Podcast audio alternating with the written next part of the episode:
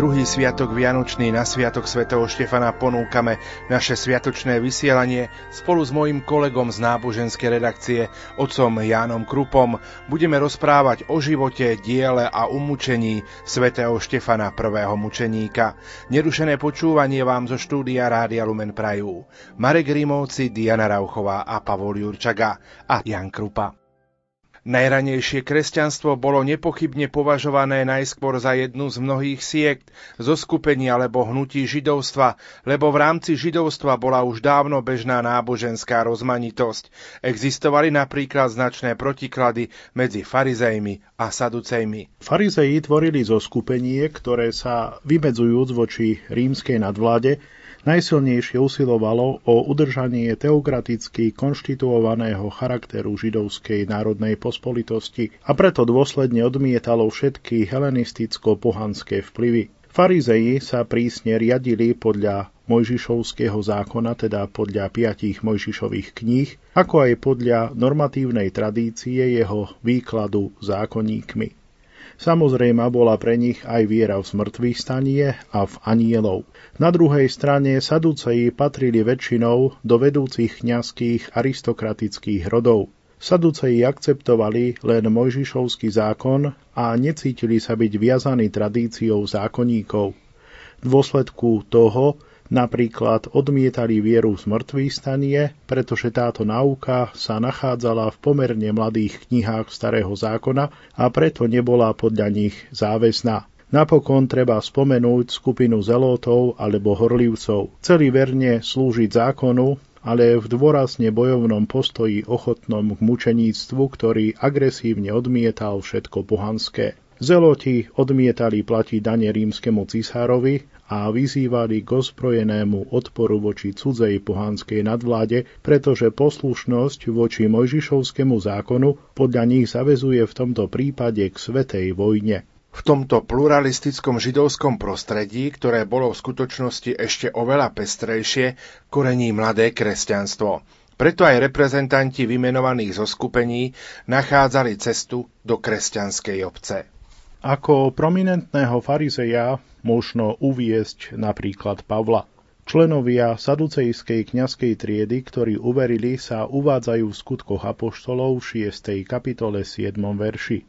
Spomedzi zelotov Šimon Horlivec patril už v predveľkonočnej dobe k 12, ktorých si vyvolil Ježiš. Vzhľadom na túto fenomenológiu dobového židovstva prvé kresťanské obce predstavovali len jedno spomedzi mnohých zo skupení. Kresťania najskôr neboli ničím osobitným vo svojej židovskej národnej pospolitosti. Veria v jedného Boha Izraela, ich svetými písmami sú sveté písma Židov, Jeruzalemský chrámový kult je ich kultom a takisto dodržiavali Mojžišovský zákon, Dokonca na svojich bohoslužobných zhromaždeniach uchovávali najdôležitejšie prvky synagogálnej bohoslužby bežnej v sobotu, teda žalmy, čítania z písma, ich výklad a príslušné modlitby. Ani eschatologické nasmerovanie raných kresťanov nebolo jedinečné a má paralely v dobovom židovstve. A tak ranokresťanské obce mohli zostať v rámci židovstva tým, za čo boli najskôr považované, teda za nazareckú sektu. No Ježiš z Nazareta spustil v rámci židovstva vlastnú dynamiku. Nazarečania sa síce držali židovského monoteizmu, no okrem toho stotožňovali Ježiša s Bohom. Sveté písmo Židov bolo takisto ich písmom, no vykladali ho ako zamerané na Ježiša Krista priebehu svojich bohoslúžieb prepožičiavali štruktúru podľa židovského vzoru. Ale ich posvetným dňom nebola sobota, ale prvý deň týždňa, teda nedeľa. Stanovené bolo už aj ich eschatologické nasmerovanie. Neočakávali podľa tradičných predstav opísanú postavu Mesiáša, ale už našli Mesiáša v Ježišovi z Nazareta – Navyše na náuku tohto Ježiša existovali odlišné názory.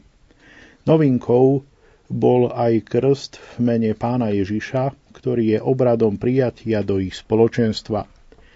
A hlavne prví kresťania lámali chlieb v prvý deň týždňa vo svojich domoch, pričom ide o eucharistické sprítomnenie zachraňujúceho Božieho činu Ježišovi Kristovi a túto spomienkovú hostinu konali za výlučnej prítomnosti pokrstených. Takto sa prví kresťania už zreteľne odlišovali od dobového židovstva. Napriek tomu považovali za svoj domov židovstvo a chápali sa ako eschatologická udalosť v rámci izraelského ľudu.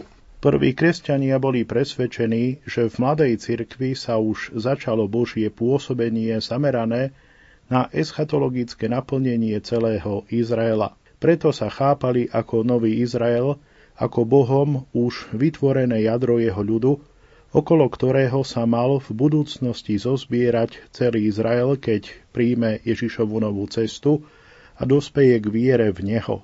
Preto sa mladá cirkevná obec najskôr považovala za poslanú k synom a dcerám Izraela.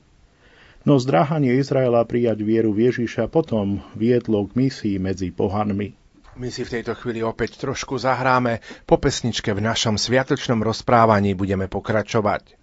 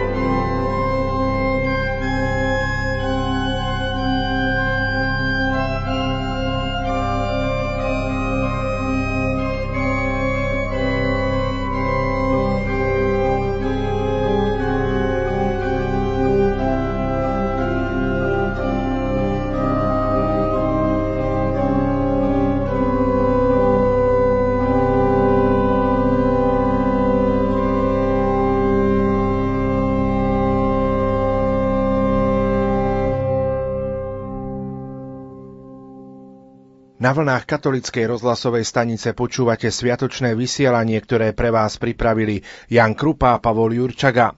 V židovstve však možno rozlišovať nielen náboženské zoskupenia, ako napríklad farizejov a saducejov. Existencia židovských obcí v diaspóre vo všetkých väčších mestách stredomorského priestoru, napríklad v Alexandrii alebo Ríme, priniesla so sebou aj jazykovo-kultúrnu rozlúku medzi domácimi aramejsky hovoriacimi židmi Palestíny a židmi stredomorského priestoru, ktorí sú ovplyvnení grécko-helenistickým okolitým svetom. Preto už v Jeruzaleme prvého kresťanského storočia existovali na jednej strane aramejsky hovoriace tradične palestínske synagogálne obce.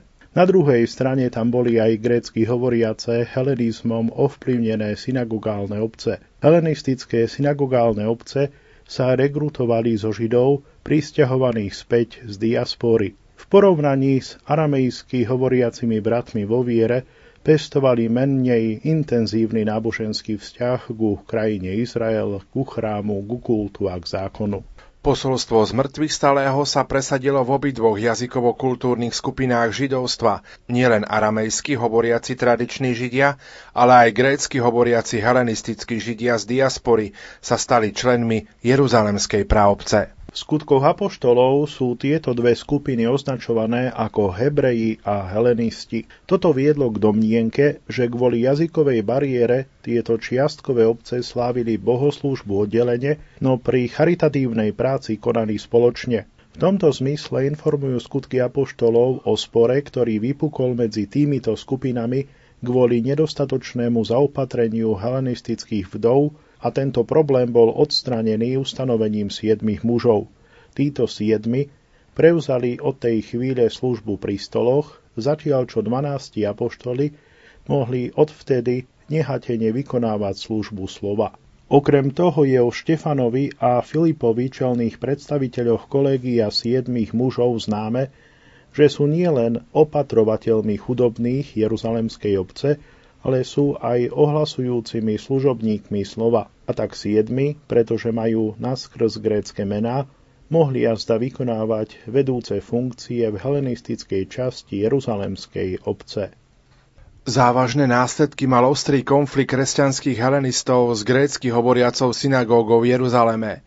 Výrez tohto sporu sa odzrkadluje aj v príbehu svätého Štefana. Spor mohol vyvolať názor kresťanských helenistov, ktorí sú výrazne otvorenejší a sú kritickejší voči tradícii.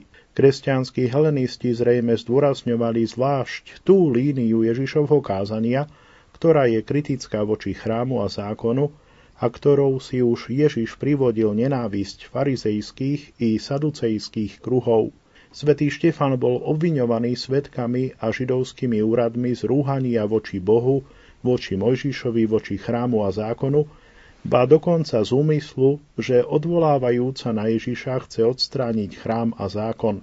Týmto spochybňovaním chrámu a zákona však Štefan prekročil hranice toho, čo pripúšťala synagogálna disciplína. Úrad zakročil, Štefan bol kameňovaný a helenistickí kresťania boli nútení po jeho martíriu okolo roku 31 utiecť z Jeruzalema ako židovskí kacíri. Tieto udalosti mali za následok, že obidve jazykovo-kultúrne zoskupenia Jeruzalemskej praobce začali byť od seba oddelené aj priestorovo, pretože len kresťanskí Hebreji mohli zostať v meste. Už na ich rozdielnom osude sa stalo zreteľným, ako veľmi sa od seba teologicky odlíšili tieto dve skupiny. Lebo kresťanskí Hebreji neponúkali židovským úradom zjavne nejakú príležitosť k zásahu. Kresťanskí Hebreji ohlasovali Ježiša ako Mesiáša, ktorý, ako dosvedčuje napríklad Matúšovo evanielium, učí dodržiavať zákon do detajlov. Utečení kresťanskí helenisti na základe svojej biografie sformovanej v diaspore sa stále viac odpútavali od lokálne zviazanej obyčaje. Na druhej strane Kresťanskí Hebreji naďalej spájali svoju vieru v Ježiša s dodržiavaním predpisov židovského zákona. Ani kresťanskí Hebreji nezostali ušetrení od napätí so židovským okolím, hlavne kvôli rastúcej židovskej nábožensko-politickej povstaleckej nálade proti Rimanom. lebo mierový postoj Hebrejov voči rímskej štátnej moci, ktorý siahal k Ježišovi a jeho mesiášskému chápaniu, vytváral popri náboženských nezhodách aj politickú priepasť medzi kresťanskými Hebrejmi a Židmi. Takže kresťanskí Hebreji sa okolo roku 66 alebo 67 uchýlili krátkodobo do východojordánskej pely. Rozdelenie Jeruzalemskej obce na dve časti, ktoré je pozorovateľné najneskôr od prenasledovania helenistov, prinieslo so sebou nielen priestorovú odluku, ale aj vnútrocirkevné nezhody. Lebo utečení kresťanskí helenisti robili už veľmi skoro mimo Palestíny úspešné misie medzi pohanmi a zastupovali pritom kresťanskú náuku a životnú prax bez obriezky a Mojžišovského zákona. Kresťania, ktorí boli naďalej orientovaní židovsky, na to reagovali ostrým protestom, pretože boli presvedčení, že krst v mene pána Ježiša predpokladá obriezku a poslušnosť zákonu. Za následok týchto nesvod možno považovať proces objasňovania, ktorý vidno v zhutnenej forme okolo roku 48 na tzv. apoštolskom koncile. Medzi kresťanmi zhromaždenými na koncile v Jeruzaleme sa dajú uviesť na prvom mieste kresťanskí Hebreji farizejského razenia. Tí striktne nástoja na obriezke a dodržiavaní Mojžišovského zákona pohanokresťanmi. Hlavne pánov brat Jakub, rozhodujúca autorita neskôr hlava Jeruzalemskej obce, hájil ponad apoštolský koncil dôrazne a zjavne toto stanovisko. Na druhej strane Peter zohrával skôr sprostredkujúcu rolu, aj keď neskôr občas ustúpil určitým židokresťanským horliteľom z Jakubovho tábora. Len nedávno obrátený apoštol Pavol, vtiahnutý do sporov ako horlivý misionár medzi pohanmi, zastupoval odhodlanie vec obrátených pohanov a dokázal presvedčiť rozhodujúce autority Jeruzalemskej obce a poštolova prezbiterov, o pohanokresťanstve, ktoré nie je viazané židovským zákonom. Dohodli sa na tom, že kresťanstvo smie byť ohlasované medzi pohanmi bez židovských nariadení, pri židoch však zostáva viazané židovskou praxou zákona. Jednota teda zostala uchovaná, židokresťanská i pohanokresťanská cesta nasledovania Krista boli uznané za rovnocenné. Opäť si v tejto chvíli zahráme po pesničke v našom rozprávaní. Budeme s Janom Krupom pokračovať.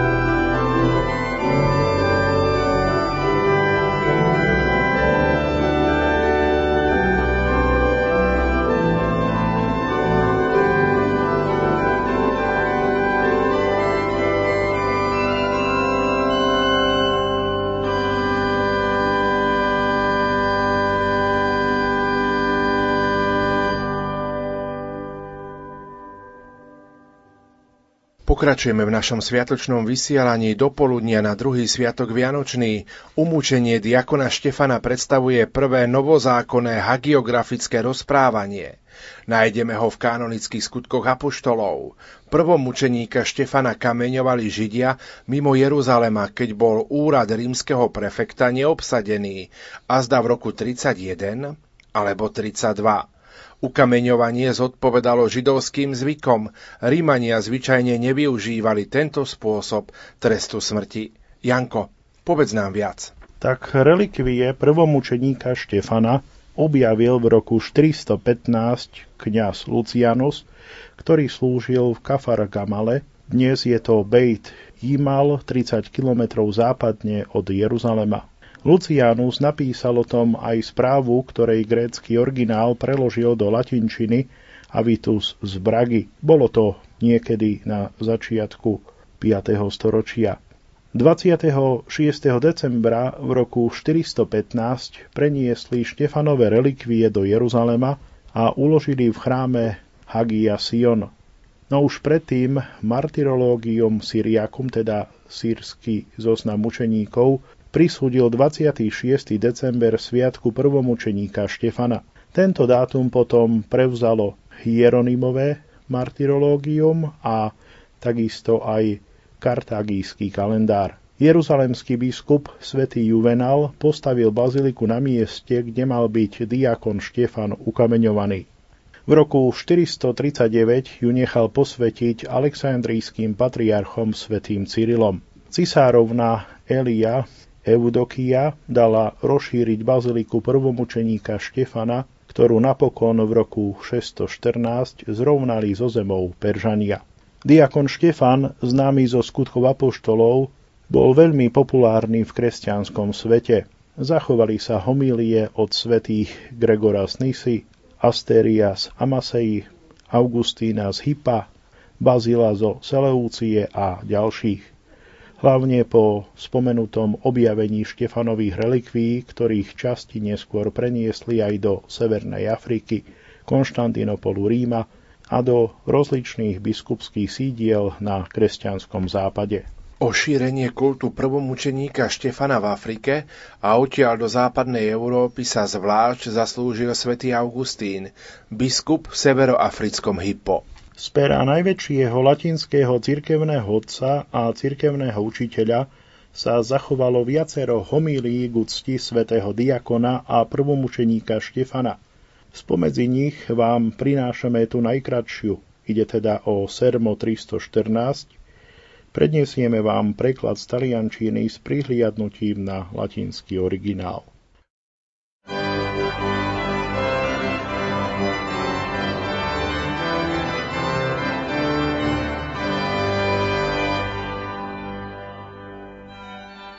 Kázeň na narodenie mučeníka Štefana. Včera sme oslávili narodenie pána, dnes slávime narodenie jeho sluhu. Narodenie pána sme oslávili v deň, keď sa ráčil narodiť. Narodenie sluhu oslavujeme v deň, keď prijal korunu mučeníctva. Oslávili sme narodenie pána, keď prijal rúcho nášho tela. Slávime narodenie sluhu, keď opustil svoje rúcho tela. Oslávili sme narodenie pána, ktorým sa stal podobný nám. Oslavujeme narodenie sluhu, ktorým sa stal podobný Kristovi. Ako sa Kristus narodením zjednotil so Štefanom, tak sa Štefan smrťou zjednotil s Kristom. Církev rovnako zbožne slávi deň narodenia a deň utrpenia pána nášho Ježiša Krista, pretože jeden i druhý deň sú liekom. Ježiš Kristus sa narodil, aby sme sa znovu narodili. Ježiš Kristus zomrel, aby sme väčšine žili.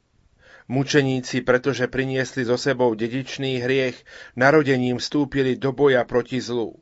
Avšak smrťou, pretože skoncovali s každým hriechom, prenikli k absolútne nepochybným dobrám. Na druhej strane, takto plne vystavení prenasledovaniu, ak by nebola ich útechou odmena budúcej blaženosti, ako by dokázali znášať muky spôsobené rozličnými druhmi mučenia? Ak by blažený Štefan, vystavený hustým ranám kameňov, nemyslel na odmenu, ktorá ho čakala, ako by dokázal vydržať to krupobytie úderov? No Štefan pamätal na príkaz toho, ktorého videl prítomného v nebi. A dvíhaný k nemu Štefan vrúcnou láskou túžil, čo najskôr opustiť telo a vyletieť k nemu. Ani sa už viac nebál smrti. Keď uvidel živého Krista zabitého pre neho, ponáhľal sa zo svojej strany zomrieť pre neho a žiť s ním.